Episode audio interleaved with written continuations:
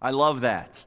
Well, as we start the message today, I would like to introduce you to someone special to me.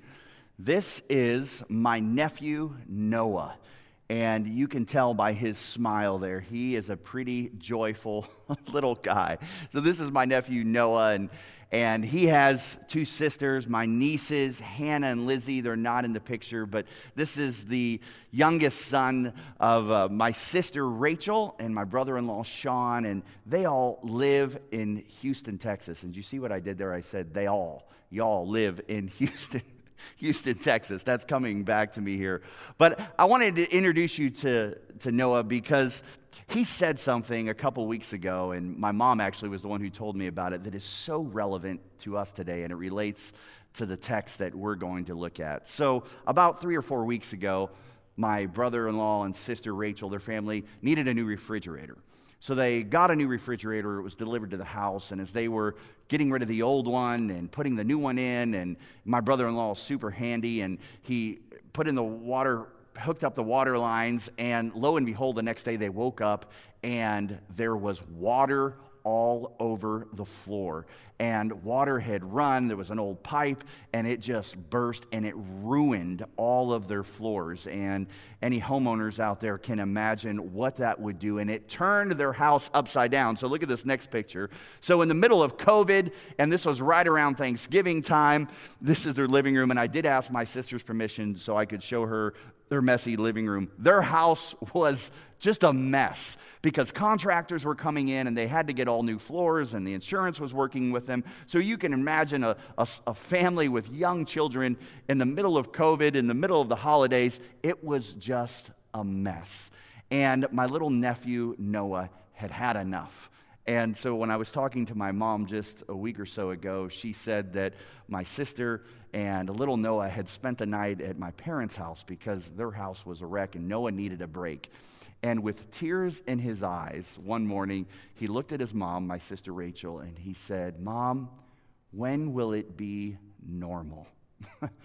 and those words just hit me because the reality is, while little Noah's life was turned upside down, his whole world had changed. It was uncomfortable. Things were uncertain. His room wasn't the same. This wasn't the house that he grew up in and he knew, and he could not understand. The reality is, I've been asking that very same question over the last months. And I'm sure you understand that you probably have been asking that very same question When will it be normal? Many of us right now, like I said, are asking that question. We're tired, we're stressed, we're mentally exhausted, and we're ready for the uncertainty and the ever changing times just to stop. If we're really honest, some of us are angry, we're agitated, we're depressed, and we're really at the end of our rope. As your pastor, I shared it in my weekly update. This has been an exhausting week. I am feeling weary and mentally tired. I have hope. I have faith.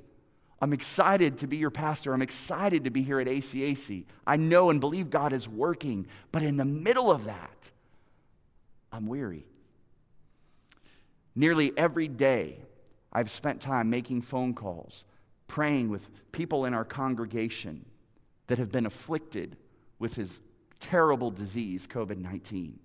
I've spent time talking to staff who right now are fighting this disease. Their loved ones are fighting this disease, as well as many other medical issues. We have healthcare workers that are burned out and exhausted. In an elder meeting this past week, one of our congregants and elders shared and looked tired. He's at Children's Hospital working, and now they're receiving adult pa- patients because the hospitals are overflown. Many of you watching this, doctors, nurses, physician's assistants, you're mentally fried because you're working, not just working hours, but you're being overwhelmed with weariness around you. Students are trying to get through virtual schooling, which is exhausting and really hard. And then, not to mention the parents that are trying to keep their kids accountable to it. My own son, a senior in high school, his senior year has been turned upside down. We have no control over that. Basketball season is canceled, and in his world, that's really important. And moms and dads are trying to talk their kids through it, and it's exhausting. Not to mention small business owners, restaurant owners that are going to be shut down for the next three weeks. They're struggling financially, they're exhausted, and we're living in a world that is weary. What a way to enter Christmas! What a way to hear and to sing songs like, It's the most wonderful time of the year. Or as we even sang today, Joy to the world. Yet, for the Christian, for the Christ follower, the Bible actually tells us that we're to rejoice in times of weariness. We're to be joyful in times of pain, joyful in suffering. Now, some of you might say, Pastor Allen, are you really standing there and trying to tell me that in the midst of my exhaustion, in the middle of my hurt, in my pain, in going through the mental and physical exhaustion and weariness, that I'm expected to be glad, to be happy, and to rejoice? Who does that? It's not human, it's not natural. Well, if that's you, I don't believe it's an accident that you are here with us today.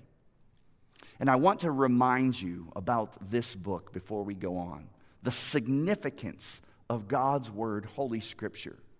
We live in a world and a culture that many look at this as antiquated, something of the past, a history book at best.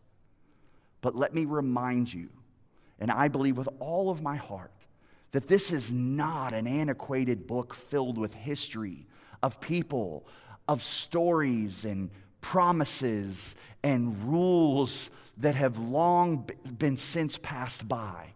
No, this is the living and breathing Word of the living God, the living and breathing Word of Christmas. So, as we think about what it means to rejoice in suffering, I want to go to that book and look at several verses. Look at these with me, if you will. This verse is from James, the brother of Jesus. And James writes in his letter Dear brothers and sisters, when troubles of any kind come your way, what does he say? Consider it an opportunity for great joy. Let's look at the Apostle Peter. He writes, Dear friends, don't be surprised at the fiery trials you're going through, as if something strange were happening to you. Instead, Peter says, be very glad. How about the Apostle Paul, which I've mentioned in the past, has written two thirds of the New Testament? He says to his letter, to his letter in Colossians, I am glad when I suffer for you in my body and you may think this is just the apostles or disciples in the New Testament. But Jesus himself says this in the Sermon on the Mount. Jesus says, God blesses you when people mock you and persecute you and lie about you and says all sorts of evil things against you because you are my followers. What does Jesus say when that happens? Be happy about it. Be very glad. rejoicing in weariness, having joy in the midst of pain. Honestly, it's not instinctive at all. It is not natural. But even in the midst of that, we have to understand that the unanimous testimony of every writer in the New Testament and Jesus himself is that Christ followers, believers in Jesus, should not only expect to encounter suffering, they should rejoice in the midst of it. Here in this Christmas season, we have so many who are weary, so many who are facing suffering and pain they have never imagined. Today, I believe that God wants to strengthen his church and to lead us to an understanding of what it means to have joy in the middle of pain.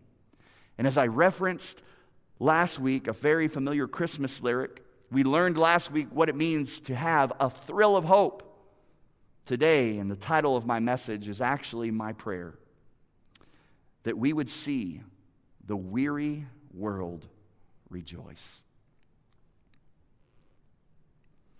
Father, we come to you at a very unique time.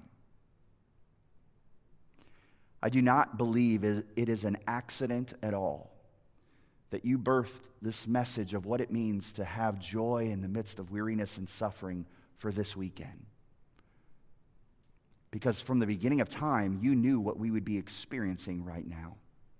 So while for us, some of us are in shock, some of us are exhausted, some of us are numb, you are not, because you are the sovereign God who was and is and is to come.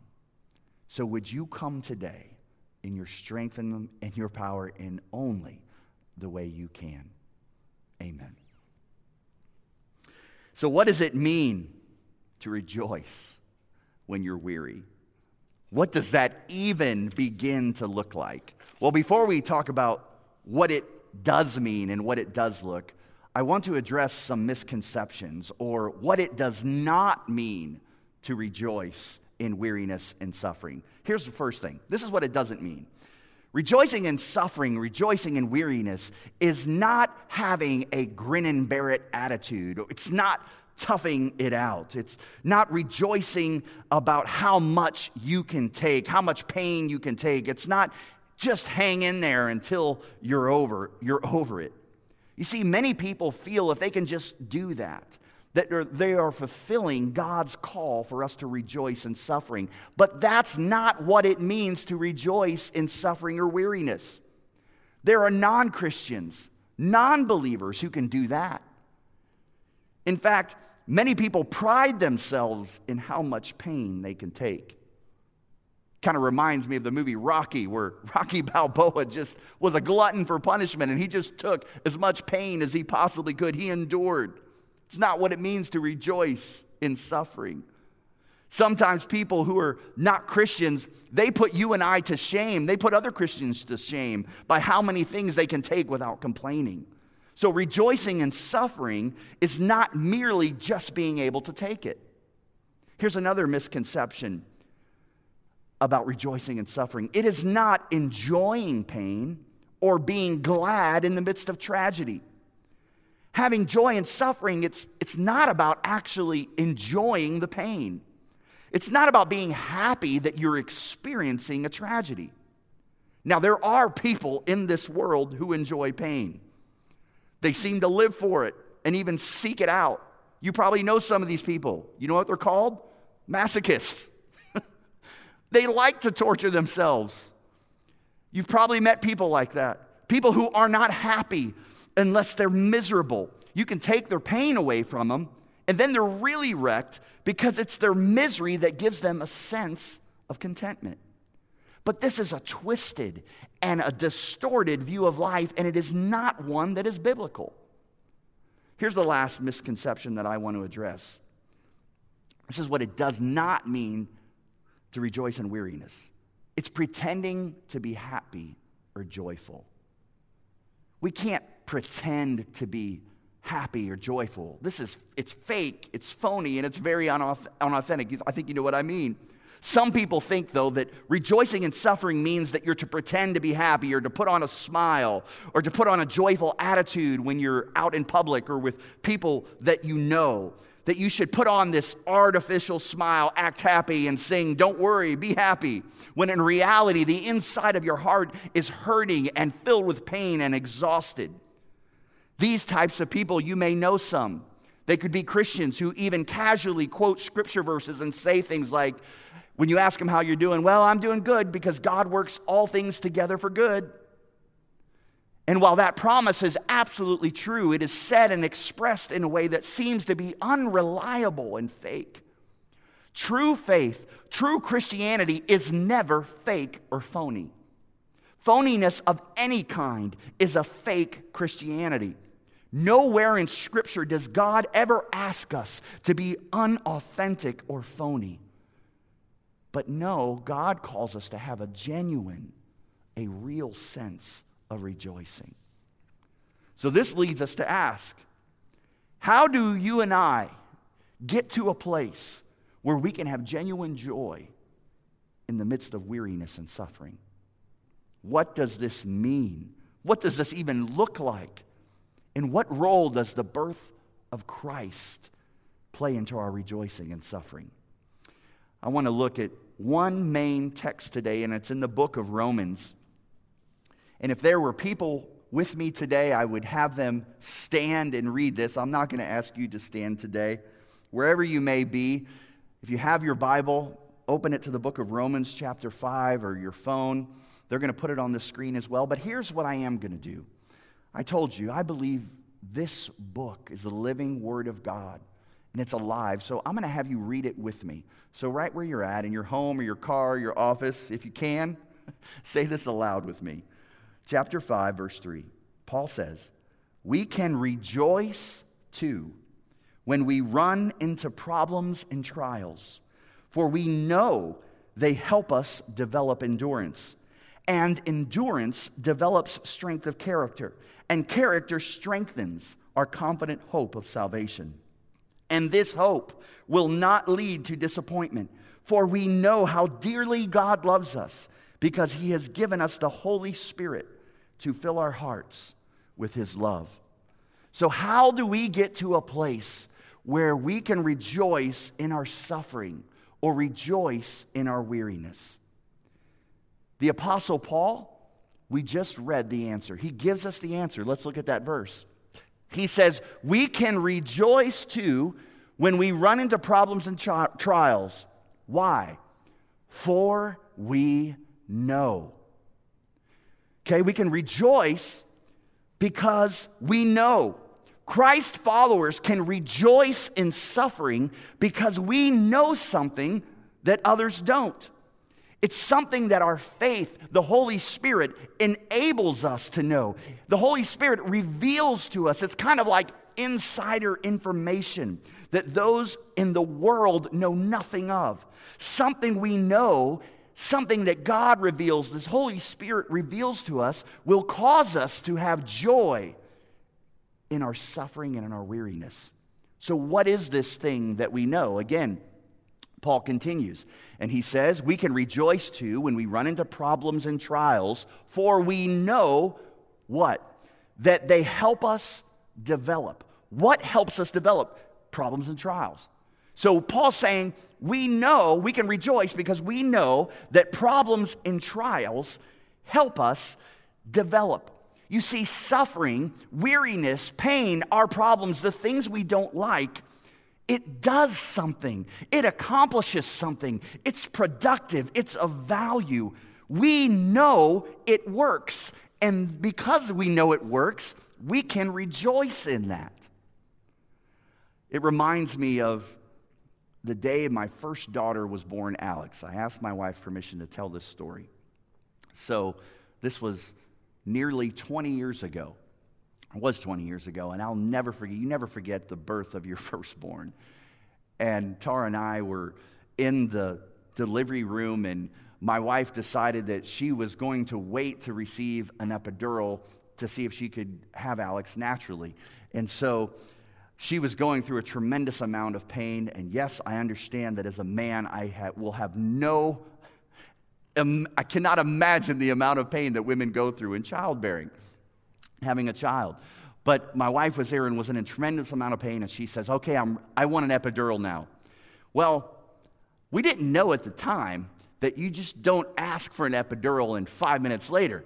There's processes and procedures, and it takes a bit of time. So I go out and I talk to the doctors and nurses. I said, Hey, my wife would like an epidural. And they're like, It's going to be an hour or so. And I'm like, Oh, man. So I go in and I did not tell my wife the amount of time it was going to take. I said, honey, they're coming. But in the middle of that, I could see the pain and the suffering, and finally it came. But in the middle of that, in the middle of the pain, there was joy. Now, why is there joy in childbirth, even though it's filled with pain?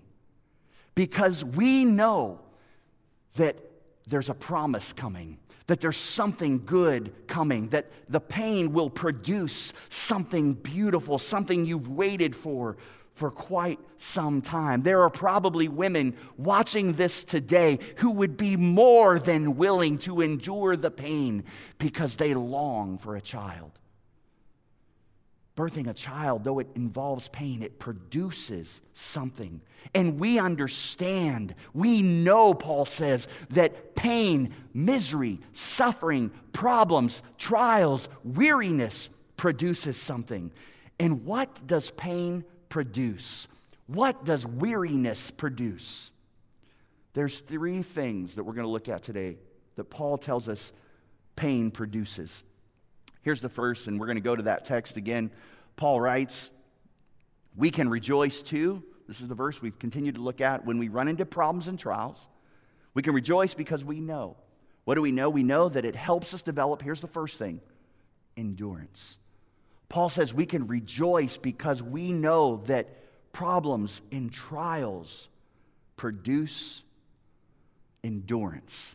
Now, I have used the word pain can produce steadiness, and I'm going to talk about that here in a moment. But I want to highlight something. I said pain can produce steadiness. I didn't say pain produces steadiness because there are some, as we'll learn today, that will not allow pain to produce this. So it's important that we know that this is God's plan. God wants to use pain to produce in us endurance or steadiness. Now, many of our children, we're pretty much all learning virtually. So, what I thought I would do today is take us all to virtual school. We're going to go and have um, a Greek word class today. I'm going to teach you a couple words in Greek. And here's the first this is the Greek word for endurance that Paul uses. And it is pronounced hupomone. Hupomone. Say it with me. Hupomone. Very good. I appreciate you doing that. So, hupomone, Greek for endurance, means perseverance, steadfast, fortitude, constant, steadiness. You see, pressure is something we want to get out from under. Paul is telling us that suffering teaches us to stay under, to persevere. Perseverance is the opposite of panic, opposite of bailing out. One of the best descriptive words that I believe can help us better understand what Paul is saying in what suffering can produce in us is the word steadiness. Pain produces steadiness in our Christian walk if we allow it to. Many of you have been Christians for years.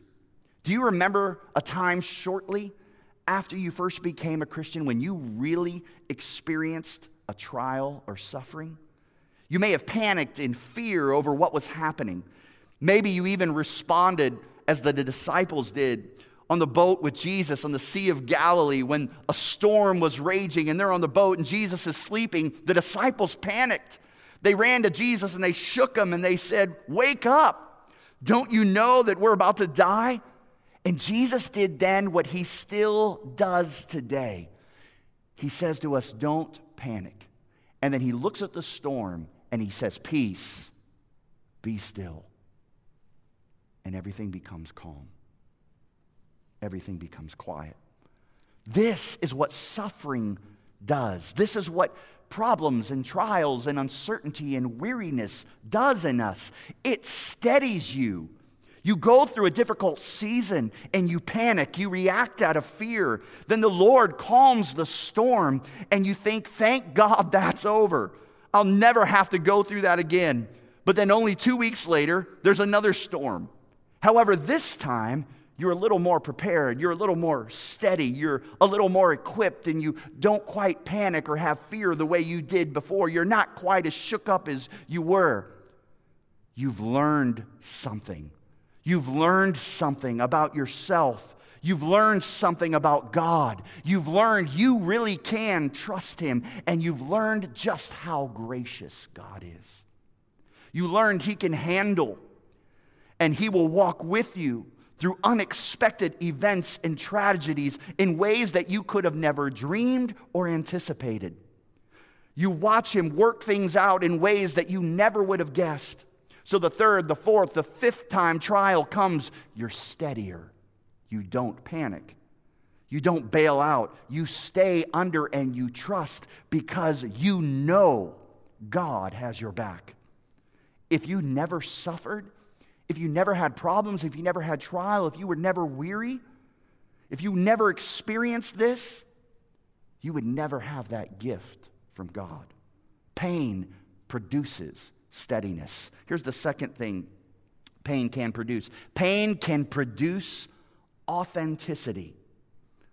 Let's go back to Greek class. Here's the verse in Romans.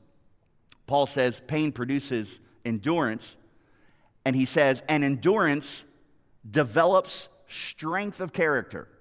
All right, let's look at the word for strength of character.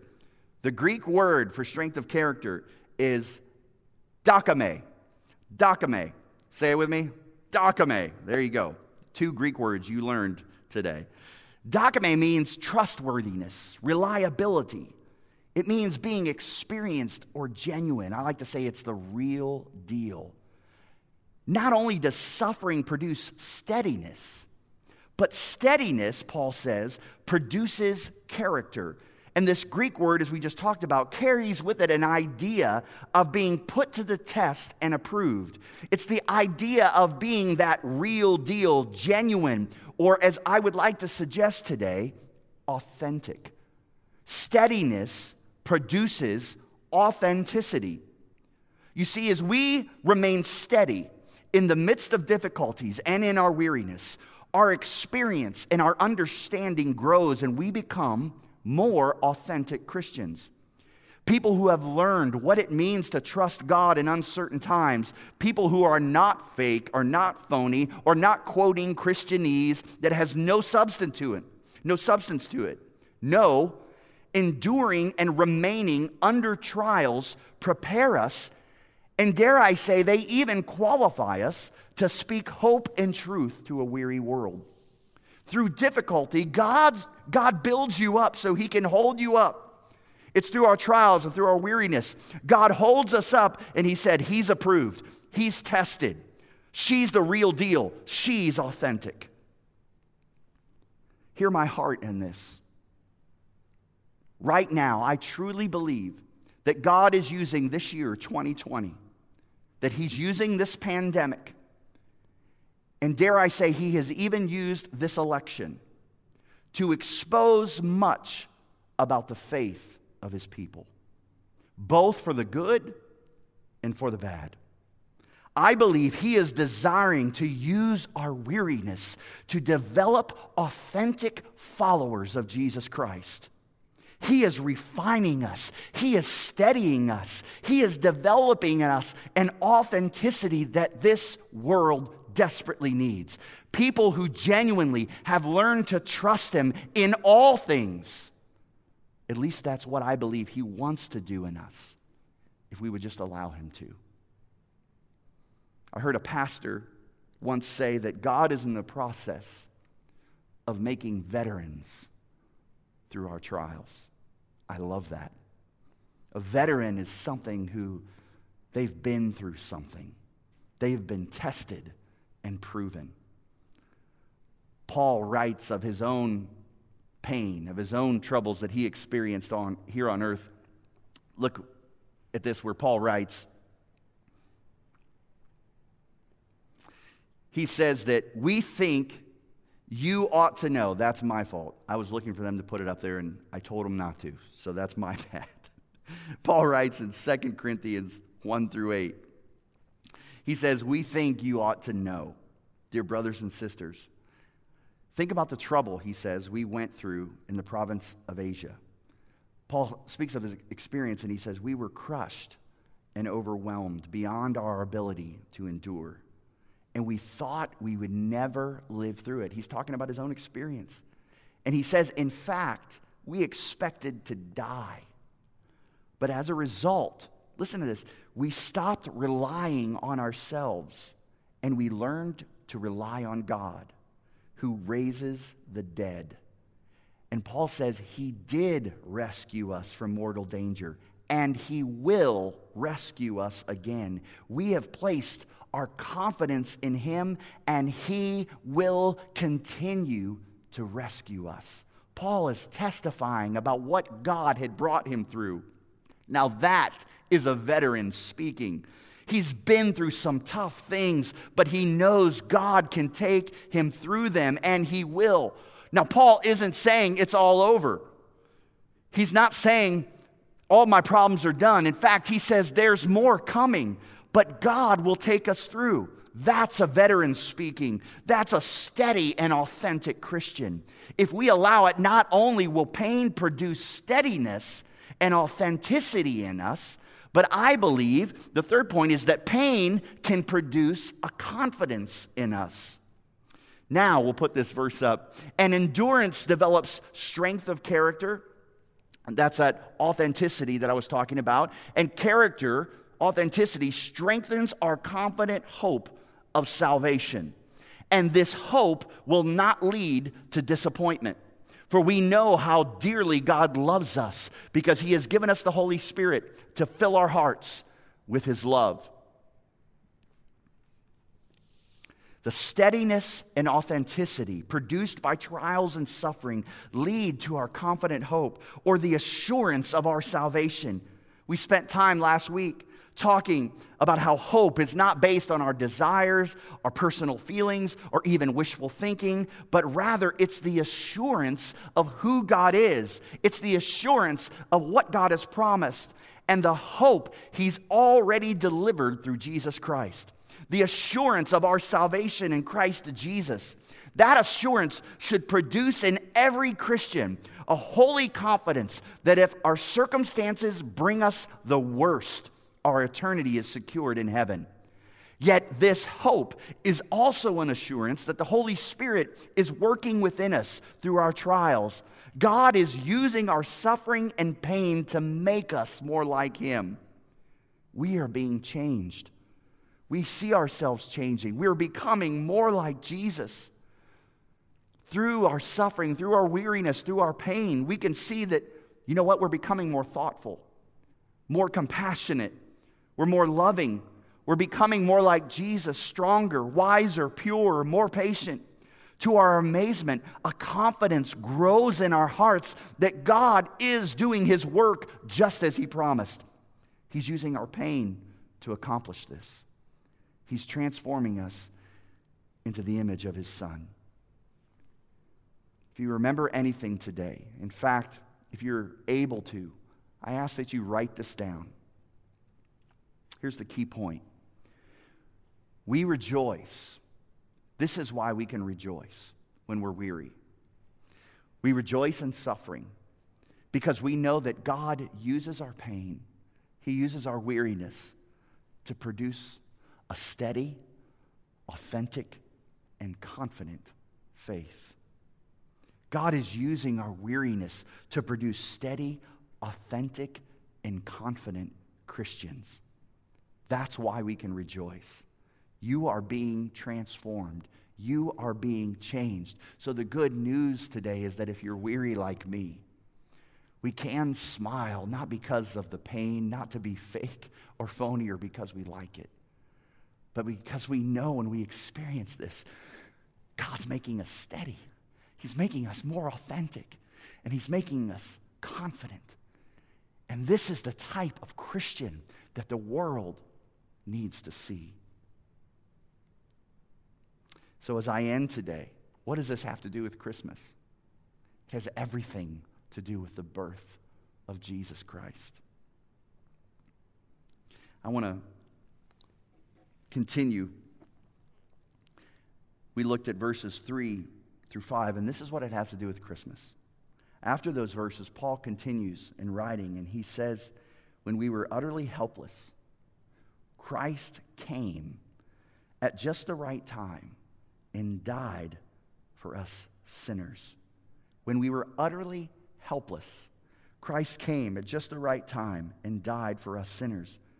He goes on and says, Now, most people would be willing to die, would not be willing to die for an upright person, though someone might perhaps be willing to die for a person who is especially good. But God, showed his great love for us by sending Christ to die while we were still sinners. And since we have been made right in God's sight by the blood of Christ, he certainly he will certainly save us from God's condemnation. Here's what Christmas has to do with us rejoicing and suffering. Think of this. If God was willing to send his only son Jesus to become Emmanuel, God with us, to leave heaven to sacrifice his son for you and I when we were bad in the midst of our sin before salvation, if he was willing to do that for the world that has rejected him and continues to reject him, how much more does he love us now that we're his? Christmas is the greatest gift that Christ could ever give, that God could ever give. He demonstrated his ultimate love for you and I. And how much more will He stand with us today in the midst of our weariness? Father in heaven, I thank you. And today I want to give you thanks for the problems, the trials, and even the weariness. And Lord, it's hard for me to even thank you for that because it's not that we enjoy it, because I see the pain. And I know there are so many who are hurting. But I thank you not for the trial and the problem and the weariness itself, but I thank you for what it produces. Because I believe that if we, your church, allow your Holy Spirit to work through us, that on the other side of this, you will have a remnant of people that are tried and true and tested. You will have a remnant of people that are steady, that are confident, and that are authentic. So, Lord, our hearts are open to do that in us today. By the power of your Spirit, let it be so. And everyone said, Amen.